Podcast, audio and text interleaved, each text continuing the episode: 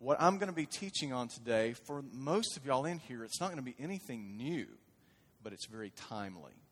You hear me? It's something very important that, that God has said we need to press in.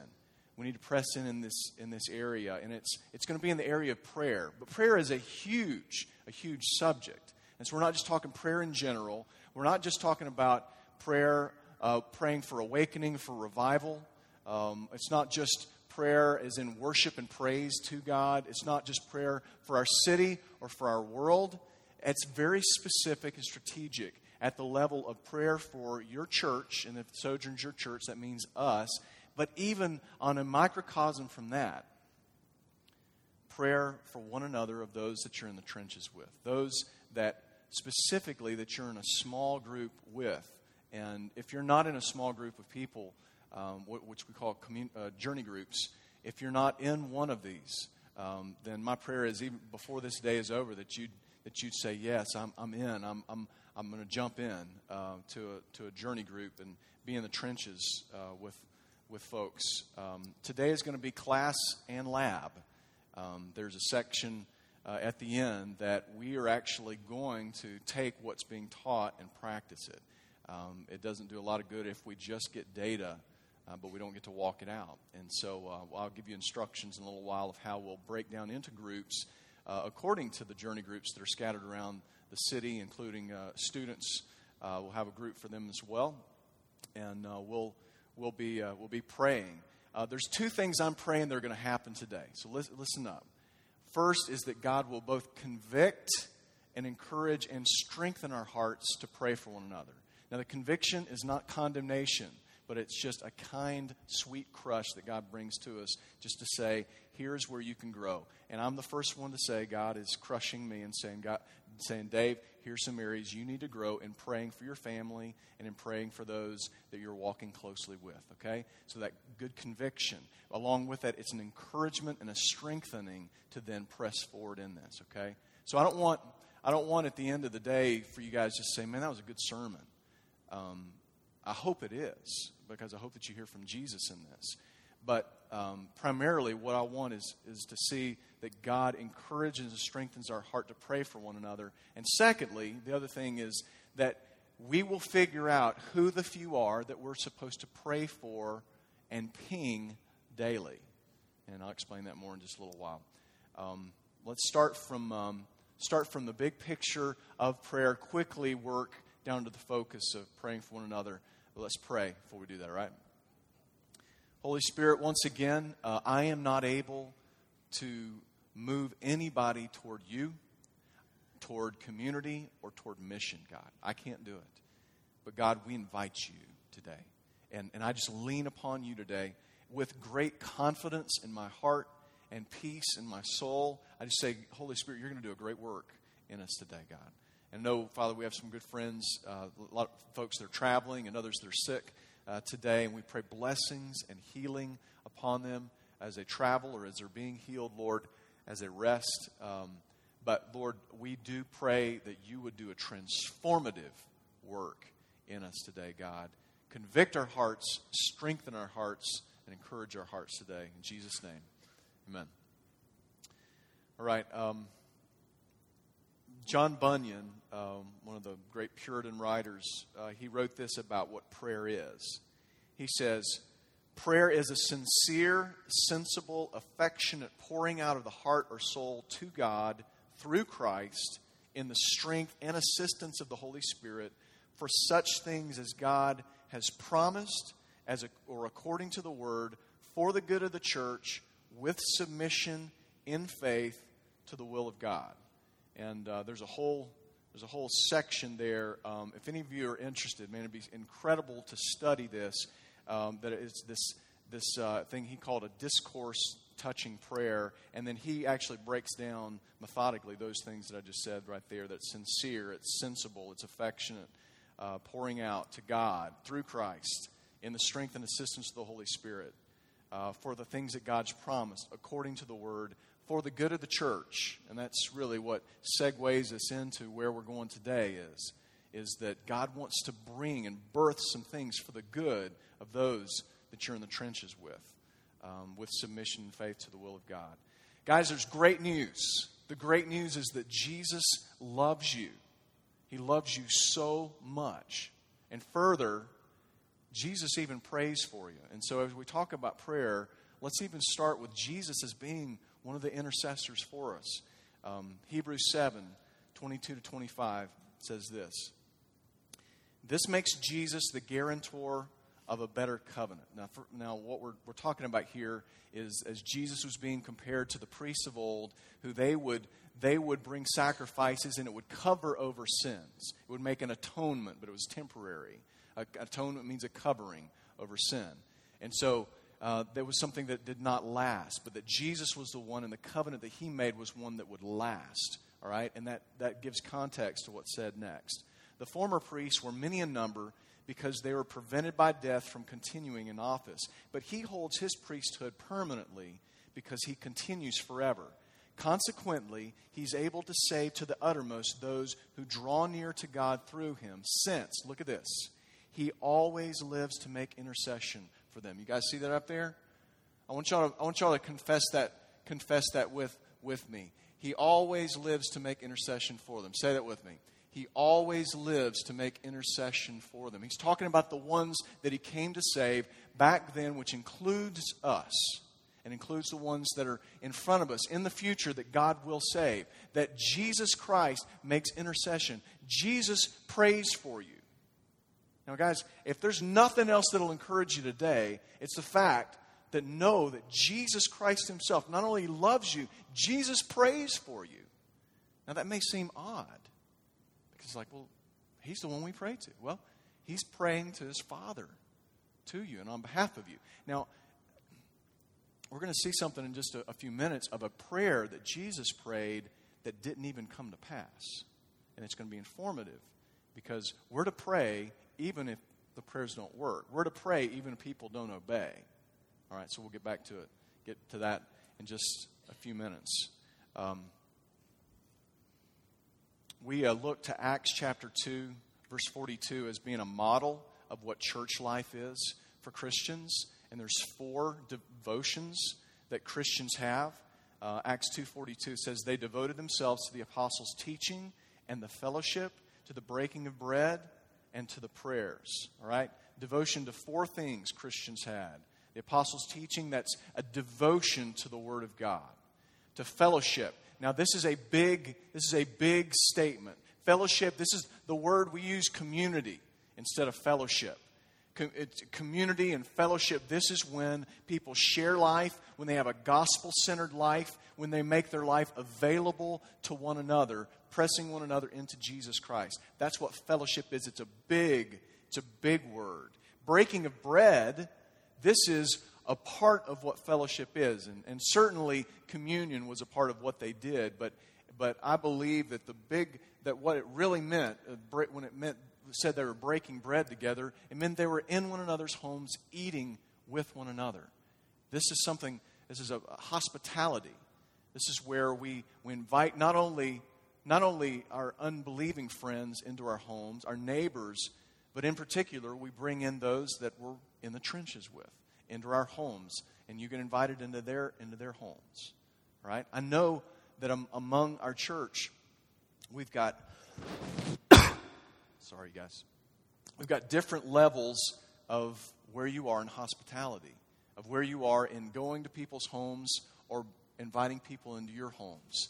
And and what I what I just say is, man, just wherever you are, just take that next step take the next step of what it means to invite those specifically, fellowship, community, of those that God has said, you're in the trenches with these people. Get them to your kitchen table, all right?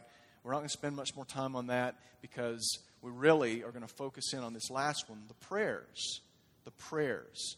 Guys, we define sojourn church in two different phrases as being sojourn gathered and sojourn scattered. This right now is sojourn gathered. This is the weekly, um, the weekly gathering of, of people that are already believers and the invitation of friends that aren't even believers who want to come and to partake and kind of sit at, sit at the kitchen table with us as we discuss, discuss Jesus. And so we come together. They've been doing it for thousands of years. The people of God coming, gathering weekly to worship to worship God. And so that's what we do. And if you apply Acts 2:42, there's two of those four things that we do when we come together. We we get into the Bible and we pray.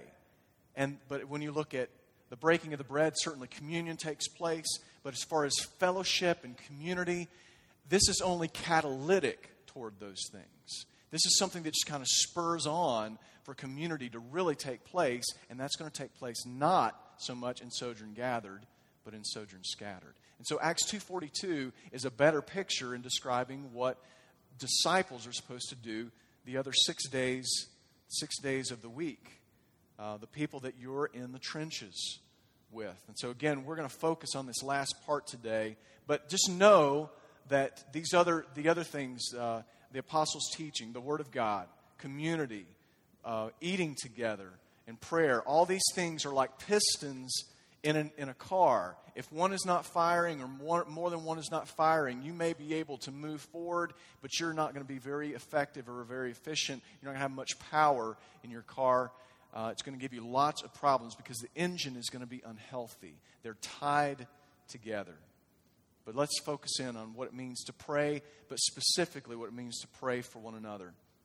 Ephesians 6:18 says this: praying at all times in the spirit with all prayer and supplication.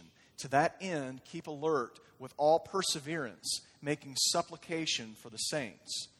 Guys, I teach my kids not to use extreme words, to be careful of saying uh, that someone always does this or someone never does this or, or all or none or never, you know, using, using those type of words because most of the times it just doesn't fit. You want to be careful when using extreme verbiage. Paul used extreme verbiage in this. He's saying we need to pray at all times, all prayer, all supplication, with all perseverance for all of the saints. I just want you to think about that. Paul said we should be doing something all the time. I need a glass of water if somebody can get me uh, something, or I'm, I'm going to die up here. Thank you. Um, now, R.A. Torrey, um, he wrote a, uh, a book called How to Pray, and he spoke on this verse, uh, this Ephesians 6.18, and he said this, When we stop to weigh the meaning of these words and then note the connection in which they are found, the intelligent child of God is driven to say, Listen, I must pray, pray, pray. I must put all my energy and all my heart into prayer, and whatever else I do, I must pray. It's extreme. It's saying something needs to change in us. Now, there's a few, there's a few of us here, few of us in this church, few scattered across the city, that, man, God has just called you as an intercessor, and it, it doesn't take work for you to pray. You have a gift, and so you just naturally are praying all the time. Matt, thanks, bro.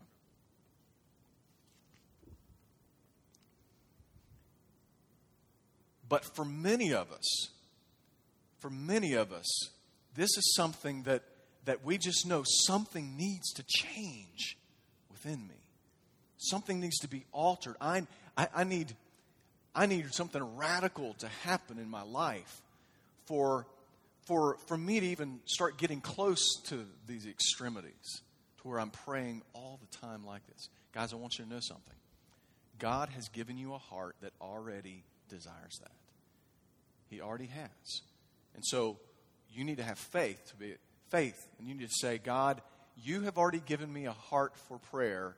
I just choose to believe it. And I want to engage into the heart, the new heart that you've given me. Um, I just gave you a, read a little bit from How to Pray by R.A. Torrey. Um, I'll give you guys some. I'll give you guys this list in a little while as well. But for those of y'all, just or maybe you're listening to this later on and you're just looking for some resources on prayer, um, let me just stop for just a second and give you some that I've used um, in preparation for this, and just some really good ones as well um, uh, on prayer. Um, by E.M. Bounds, The Essentials of Prayer. By R.A. Torrey, that's T O R R E Y, How to Pray um, by Scotty Smith, Everyday Prayers, and I'll be reading from that in a little while. by Stormie Omartian. Uh, three different books The Power of a Praying Parent, The Power of a Praying Husband, The Power of a Praying Wife. And if you want to go really deep in, in uh, studying, Larry Richards wrote Every Prayer in the Bible. And then finally, my, one of my favorites that we, we will use from time to time in Sojourn Gather is called The Valley of Vision. And it's these prayers from um, uh, Puritans. So some of those are books of prayers, and then others are teaching of, um, of how to pray. Um, well, let me give you some examples um, of what took place, like it, even in the early church. Um, this is right after the ascension of Jesus, so people have not been martyred yet. Uh, it's just, I mean, we're just weeks after Jesus has risen from the dead, and he's already gone. He's already gone up to be in the heaven. He sent the Holy Spirit. Pentecost is taken, is about to take place. Acts 1.14, all these were with one accord all these, with one accord, were devoting themselves to prayer, together with the women and Mary, the mother of Jesus, and his brothers. In one accord. In one accord. Now, in general, to be in one accord, it means that you're unified and without division. But also, if you want to talk about in prayer, they were in one accord about prayer. They were in one accord in agreement that prayer for one another was key. Guys, everybody look, look at me for just a second. Listen, people around you, the people that are in the trenches with you, they need your prayers. You guys over here, listen. The people that are in the trenches with you, they need you to pray for them. Okay? You, you need the people that are in the trenches with you to pray for you the ones that are around you, you need them to pray for you. The Holy Spirit is telling us, Sojourn, He's telling us that we have got to pr- press into this. I don't know that there's a huge victory and just some, some amazing explosion of exciting things that's about to happen that He's wanting to press us into, or there's something really big and bad that's coming. But it, it may be a mix of both of those things. Because that's how life normally is. But I'm telling you, God is telling us we must be inconsistent prayer for one another. So listen to the voice of the Lord and be obedient in, in, uh, in following the Lord in this. Um, praying for one another. Um, James 4, verses 2 to 3, talks about the lack of prayer and wrong hearted prayer. So just check this out and let's unpack this a bit. James 4, 2 to 3. You do not have because you do not ask. You ask and do not receive because you ask wrongly to spend it on your passions. Basically, James was telling Christians, you're doing it wrong. You're doing it wrong. He said, when you ask, all right, let's stop, start at that second part. When you ask, all right? I mean, there's many times we don't even, we don't even pray, all right? That can be, you may look on your last month, your last six months, your last year, and just say, you know what, Dave, it's not even that I don't get because because I'm asking for the wrong stuff, man. I just I, I don't pray. I don't pray for myself. I don't pray for others. You know, and so God's gonna gonna gonna have you just step up and just start praying. And there's some of us that God's gonna say, All right, yeah, you're praying, but you're praying wrongly because you're only praying for your own shallow things. All right? Um, now, by the way, I mean it's it's sometimes we do pray and we whine, you know, and we we just ask for the shallow things, and it's okay. It's okay to go to God and pray and to whine. It's okay to go and to complain. It's even okay to ask for shallow things. The problem is when we don't press in more. The problem is, is when that's all it is, is we stay right there. If we pray that all we're praying for is the things that, man, this would be the answer, and this would be the answer, and, and it's so selfish, and it's so shallow, it's so cliche in our lives, the things that we're praying for, Again, God's the wonder, Jesus is a wonderful counselor. It's good for us to pour out our heart wherever we are, but He wants us to take us from that point to go deeper, to go from praying just from our mind to praying from His heart. And so, so start where you are. Pray right where you are, but don't stay there. Don't stay in the place where you're just looking at your own passions, but you pray for the things that God that God wants says you don't have because you don't ask. I mean, that's just as plain as it sounds, you guys. It means that there are things in your own life, there's blessings, maybe even protection in your life, things that don't happen that should have happened because you don't pray. Now, God's merciful. Many times He, he, he bridges the gap because He's just so gracious. And He makes up for it a lot of times when we don't pray. Praise be to Jesus that He, he bridges that gap, but He doesn't always. There are things, the, the Word is telling us, there are things missing in your life because you don't pray. But guys, don't miss this because it's not just about you. That means, as we're talking about praying for one another, there are things missing in the lives of the people you are in the trenches with because you're not praying. That's convicting.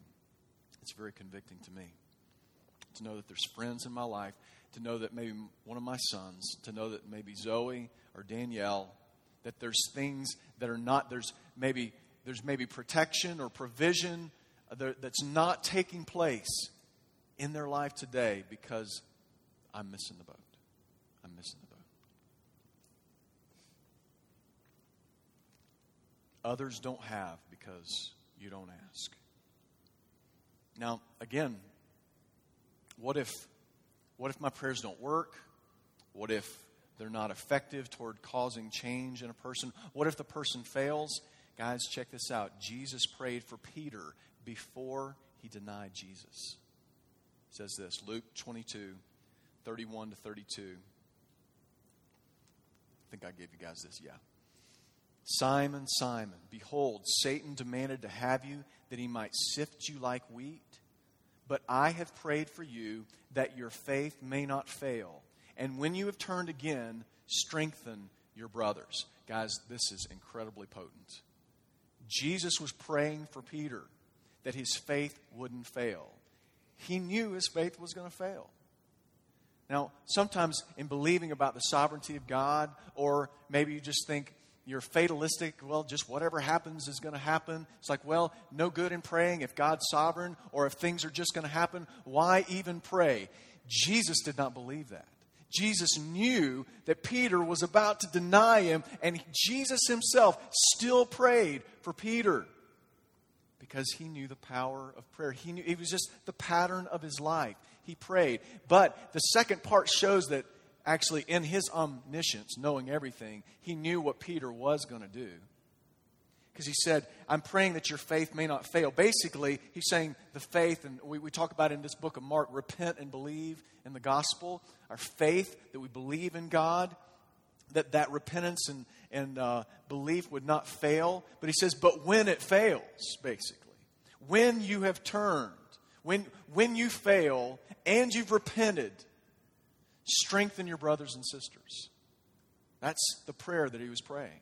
And so that right there is in a tremendous way to pray for one another. And say, God, I pray. I pray for my, my friend. I pray for my mom. I pray for my dad. I pray for, pray for my colleague. I pray for this person, my, my small group leader. I pray, Lord, that their faith will not fail. But when their faith fails, God, and when they repent and they turn again, may you use that. May you use even that failure through them to strengthen those that are around them. Now, that begs a question. It's like, what, what did Jesus expect? He expected that when Peter failed, that he would repent and turn and turn back to him, which he did. But that also means, and this, this tells us and gives us some clues about community and how it's supposed to work, that when we fail, that we're quick to be folks that reveal. Not ev- you don't reveal everything. You don't reveal, you don't throw out, vomit up everything that you've done and every sin that you've done to the people that are around you. But we would be a people by which we're transparent, by which we're saying, you know, here's where I fail. Here's where problems are in my life. Here's something that happened last week or last month where I failed and how God is, has changed me. And here's where, how the gospel is speaking to this. And man, I'm just, I'm, I'm revealing it to you. You know, I'm, I'm sharing it with you, with the people that you're in the trenches with. That we do this, that we, that we repent.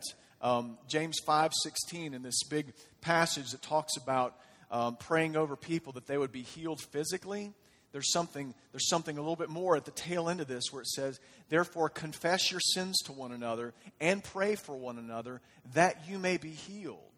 The prayer of a righteous person has great power as it's working. So, so it's saying that, that there's a part of our confession, our transparency with one another to be able to say, you know what, not only don't I have it all together, here's where I failed last week.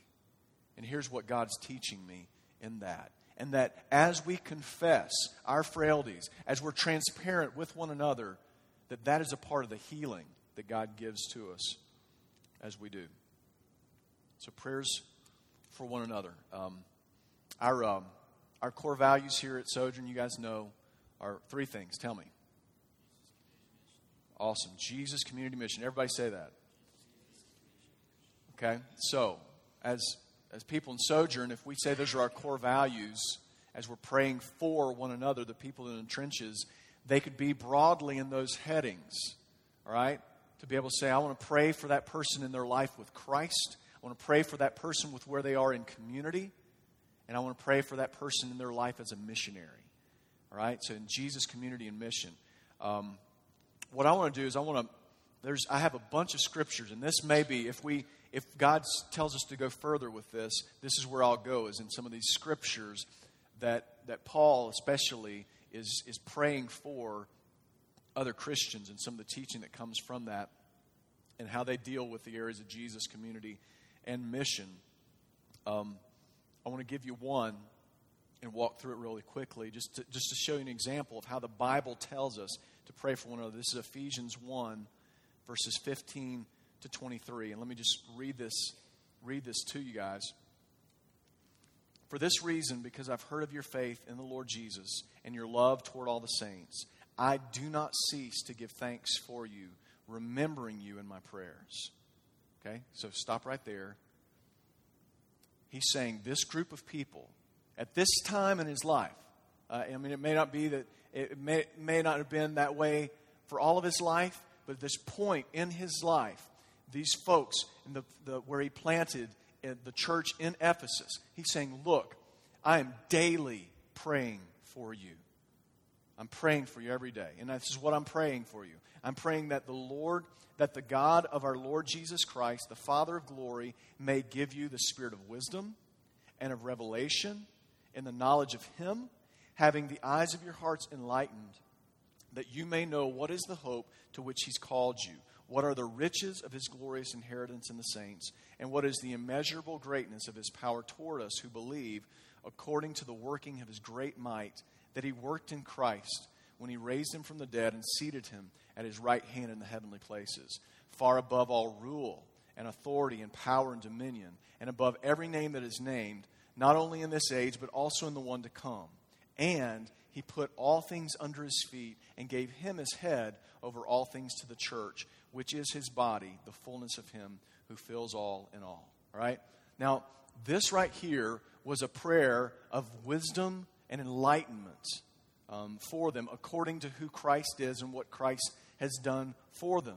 And he's saying, I'm praying for a spirit of wisdom. I'm praying for wisdom for you. I'm praying that God will reveal things to you, that you'll have a greater knowledge of Him, that your hearts would be enlightened. Um, and in fact, as we break up in a little while, this is a great um, scripture uh, you guys will be leading. That there may be an appropriate time in here that you pray and just allow that to be a springboard by which you're praying for the folks that are in the group uh, that you're in and just kind of walking through through this. Um, I'll give you some, some of the other passages if you, if you just want to take notes um, for them later of some other passages uh, that are strategic in how to pray for one another. Philippians 1 9 through 11. Philippians 1 9 through 11. 2 Thessalonians 1 11. Colossians 1 9. Actually, Colossians 1 9 to 14. And Ephesians 3 14 to 21. I'll say them real quickly in case you're taking notes. Philippians 1 9 to 11. 2 Thessalonians 1 11. Colossians 1 9 to 14. And Ephesians 3 14 to 21. And I'll, uh, I'll kind of give you the rest of the story without giving you the story. The, the Ephesians 3 passage, that's what the video was uh, that played before we started uh, was straight from that prayer. And what he said, starting in verse, uh, starting in chapter four, is as a result of that, as a result of praying specifically, strategically, biblically for one another, he ended up saying in, in Ephesians four one to three, he says, said, "I therefore, a prisoner for the Lord, urge you to walk in a manner worthy of the calling to which you've been called, with humility and gentleness, with patience, bearing with one another in love." Eager to maintain the unity of the Spirit in the bond of peace. Now, that last little part right there says, is telling us that when we dig in in prayer with one another, that what that does, it helps us to know how to bear with one another. It shows us and gives us a catalyst for maintaining the unity of the Spirit in the bond of peace that we have together. Um, what I want to do is I want, I want to I want to give you a couple of examples, just even from last night, um, as because the people that you need to be praying for, um, it needs to be your family on a daily basis. You need to be praying for your immediate family, and and what I'm encouraging you is you need to also on a daily basis be praying for those that are in the trenches with you. It's probably going to be around twelve, around twelve-ish people, you know. Um, uh, not, to, not, not a legalistic number by any means, but, but there's a, a, a number of people that, that God is going to have you, is going to challenge you to pray for. Um, I mean, just think Jesus was daily with 12 disciples. He probably prayed for those 12 daily. And so, my question to you is to use that, that, term, that number loosely 12. Who are your 12? Who are the people with your family and those that God's called you to be in the trenches with. Those are in a group with you. Who are those that God has called you to pray for? And what I want you to do is I want you to take this challenge seriously. And, and I'd like to see us to, to ramp things up to where we say, all right, during the work week or during the school week, five days a week, that I'm both going to pray for these people daily and I'm going to ping them daily. All right? Um, the, the church, the early church, has some descriptions, not prescriptions, but descriptions of how they gathered daily. All right? And, and we'd be hard pressed to say that that's God's pattern is that all the Christians are supposed to gather every day. That's, that would be prescription. But descriptively, what it was is that the body of Christ was connected daily. Now, what could that mean for us? What if five days a week? What if the work week and, and, the, and the school week? What if you identified this small group of people that you started praying for daily? And, and whether it's by text or, or by email, or you pick up the phone, or maybe you see each other at lunch every once in a while, but on a daily basis, in some way, that you're just encouraging them to just say, Man, I just prayed for you. Or to say, I'm just about to pray for you. What can I specifically pray for? I mean, how would your life change if five days a week that you are hearing from not just one, but if it's a group of people, you're hearing from multiple people that they're praying for you? How would that, how would that change your outlook? How would that change your confidence? How would that change you to where you're like, man, maybe, maybe I will actually, through the prayers of others, have the wisdom and the courage to live out the life that I'm supposed to today? I'm telling you, it will change us if we will if we'll ramp up. Um, I'm not going to read. I'm not going to read all of these, but um, just give you a couple of examples. Um,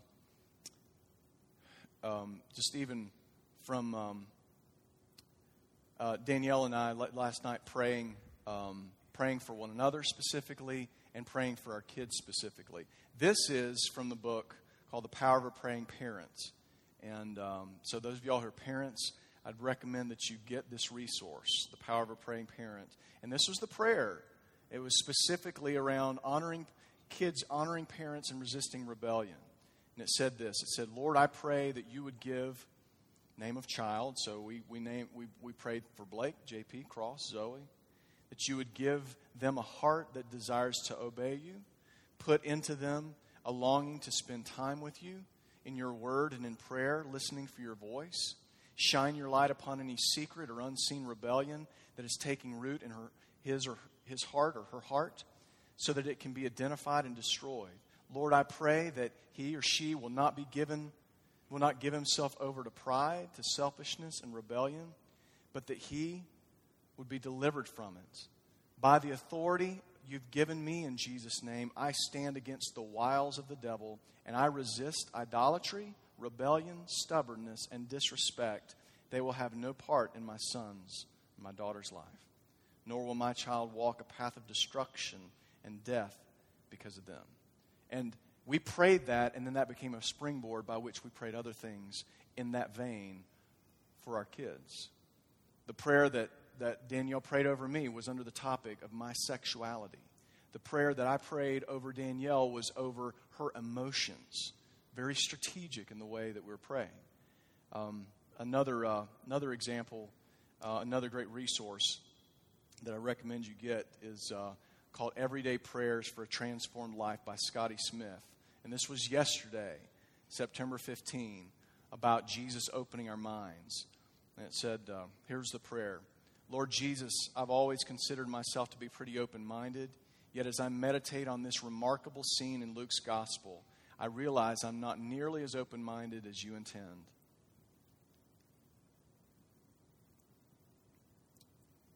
For myself and for my friends, I ask Help us to see you everywhere in the Bible, Jesus. Enable us to read the law of Moses, the prophets, the Psalms with you clearly in view. For years, I thought of the law only as a bunch of rules and principles by which I could earn God's favor and blessings, or at least micromanage my life for greater success. Now I understand that the law was given to drive us to you, Jesus. It was never given as a basis of my acceptance with God. You have fulfilled the law for us by your perfect obedience, and you've exhausted its judgment by your death on the cross. I wish I'd understood this earlier in my walk with you. I used to read the prophets with a fear of judgment and great intrigue about the future of Israel. Now I realize that all of God's promises point to you, Jesus. You are the yes and amen to every promise God has made. The gospel of your kingdom claims the entire cosmos not just the Middle East, not just Jerusalem, but the New Jerusalem as well. I've always loved the Psalms, but until recent years, I've read them more with an appreciation for David than with adoration for you, Jesus. But you're the king installed by your Father, the one who inherits the nations and the ends of the earth. Indeed, Jesus, continue to open our minds to understanding how the entire Bible is a revelation of the gospel, the story of God's commitment to redeem his people and restore the world by you and through us. Show us more of you and our place in your story. We pray in your peerless name. Amen. Now, that's a great resource there in praying for yourself, but also in applying it to the people that you're in the trenches with. To say, man, God, do this in us, of opening our minds further to who, to who you are. And so, those are just some examples of some, some resources that will help. They'll help you. They'll, they'll both kickstart you, but they'll also to tutor you uh, as well. I mean, I, it's just been in the last weeks, last few weeks, about a month ago, that I started getting into some of these resources like I had years ago. And I think it's just been out of pride. Because I'm like, God, I don't need I don't need to be I don't need others' prayers. I don't need to be tutored anymore. And God just said, Yeah, you do, Dave. You got a lot to learn. And so these these people are being tutors uh, in my life uh, to help me in praying for, for my family and for praying for for you guys. Here's what I want to do. I, um, I used up more time than, than I thought, uh, so we'll, we'll take about 10 minutes uh, for this rather than the, the 15 minutes that I'd planned uh, before. But what we're going to do is we're going to take time uh, to, to get into some small groups and to pray over one another. And um, what, what we'll do is, is, um, is I'm recommending that that you press into the micro level of those that are in your group. Um, that this is not the time to pray for pray for the world, to pray for missions. This is not the time necessarily to pray for Aunt Betty, um, but for us to pray for one another. And that means that we reveal to one another this is where I need help, this is where I need some assistance. Uh, this is something great that's happened that I want to praise God for, um, but something that's close to you. You can pray for, bring up Aunt Betty if you're walking close to Aunt Betty and, and what you're walking with her affects you greatly, but, but don't, don't go, uh, don't just try to make it about somebody else today.